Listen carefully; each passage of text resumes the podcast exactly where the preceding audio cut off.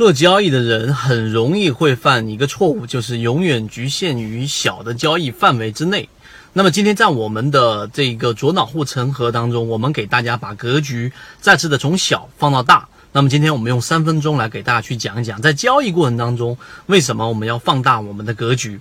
首先第一个，我们说做股票做交易一定要有一个大的格局。所谓的大的格局呢，你可以从小的个股然后拓展到行业，行业到板块之间的联动，板块之间的联动然后就会到整个国家所在世界范围的一个政局。之前我给大家去讲过这个话题之后，很多人就会有一个共识，原来我以前一直在做个股上的交易，从来没有看过大的格局。第二个，左脑护城河，今天我们的第4讲里面，我们已经在逐步的给大家去做好了准备，其中讲到了就是整个世界范围之内里面经济体发展的3个规律。你说我做交易要不要懂一点经济学啊？有些人会告诉你不需要，我只需要看 K 线，但是我们圈子告诉给你，懂一些经济学对你来说没有坏处。经济体发展的3个大的要素呢，第一个阶段就是劳力的这一个阶段，就是通过劳动力来产生这一个资本，所以这是第一个阶段，它整个曲线的幅度是比较小的。第二个就是债务和这个资产的关系产生的，这个第二个阶段呢，就是我们整个2006年开始的整个市场里面的房地产所产生的这个行情，所以我们的收益率就会大幅的增加。这个阶段过程当中呢，你的努力更重要还是你的选择更重要？你上班赚的钱难道就比得上你在某一个阶段里面在一个1、2线城市里面咬咬牙买了一套房的增值？哪个更快？一定是后者。所以这个债权、债务和整个资产的关系是整个经济发展的第二个阶段。第三个阶段就是利用杠杆来进行获利的这个阶段，这个阶段呢，就是我们所说的这个金融杠杆对于我们的一个辅助。所以我们在整个2015、2016整个市场金融当中就出了一个去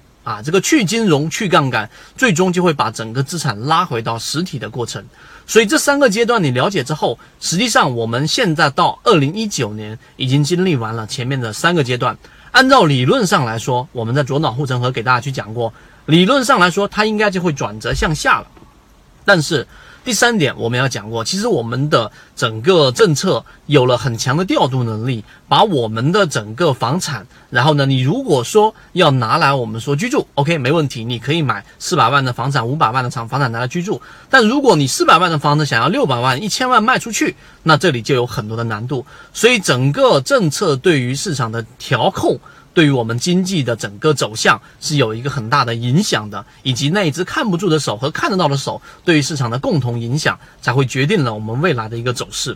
所以第3点呢，我们强调到这一点之后，你明白了这个格局，你就会了解现在我们中国和美国之间的关系。这就是为什么我们说未来1到3年我们会有一个康波周期。为什么会有这个康波周期？主要的原因我在左脑护城河里面已经给大家去讲到了，那就是我们中国具有一个非常特别的点。因为国家呀，就像一个朋友圈里面，它其中分为3个不同的类型。第一个就是我们所说的这一种供给国啊，实际上它就是石油啊、原油的供给，里面像沙特阿拉伯啊，对不对？俄罗斯这些属于供给国。第二个就是需求国，就像美国，他们主要提供负债和需求的购买力，那这个就是我们所说朋友圈里面的主导需求国。供给国和需求国，他们2个类型基本上是比较固定的。那么第3个就是像我们中国一样的类型，我们是属于生产类型国家。那么生产类它就会有生产力的一个转移，它一定会往最低成本的区域去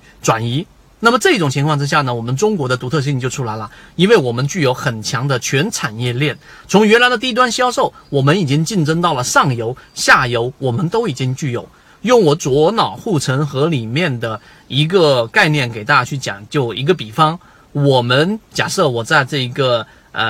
浙江一带开了一个厂子，然后我左手边就是我的上游，右手边就是我的下游，对面就是我的物流，后面还有我的客服，那整个全产业链我都具备的情况之下，那么竞争力其他国家就没有了。这就是为什么美国在2018年提出来，特朗普提出来，我们要让美国再次强大，其实这句话背后的含义就是要拿回我的实体。所以这个概念你能听明白之后，你就会了解全格局、大格局对于交易、对于市场环境的判断有多重要。那你想详细的了解，可以联系管理员老师，找到我们的圈子，在圈子里面找到左脑护城河，里面有非常详尽的内容。听完，我相信你一定会有收获，和你一起终身进化。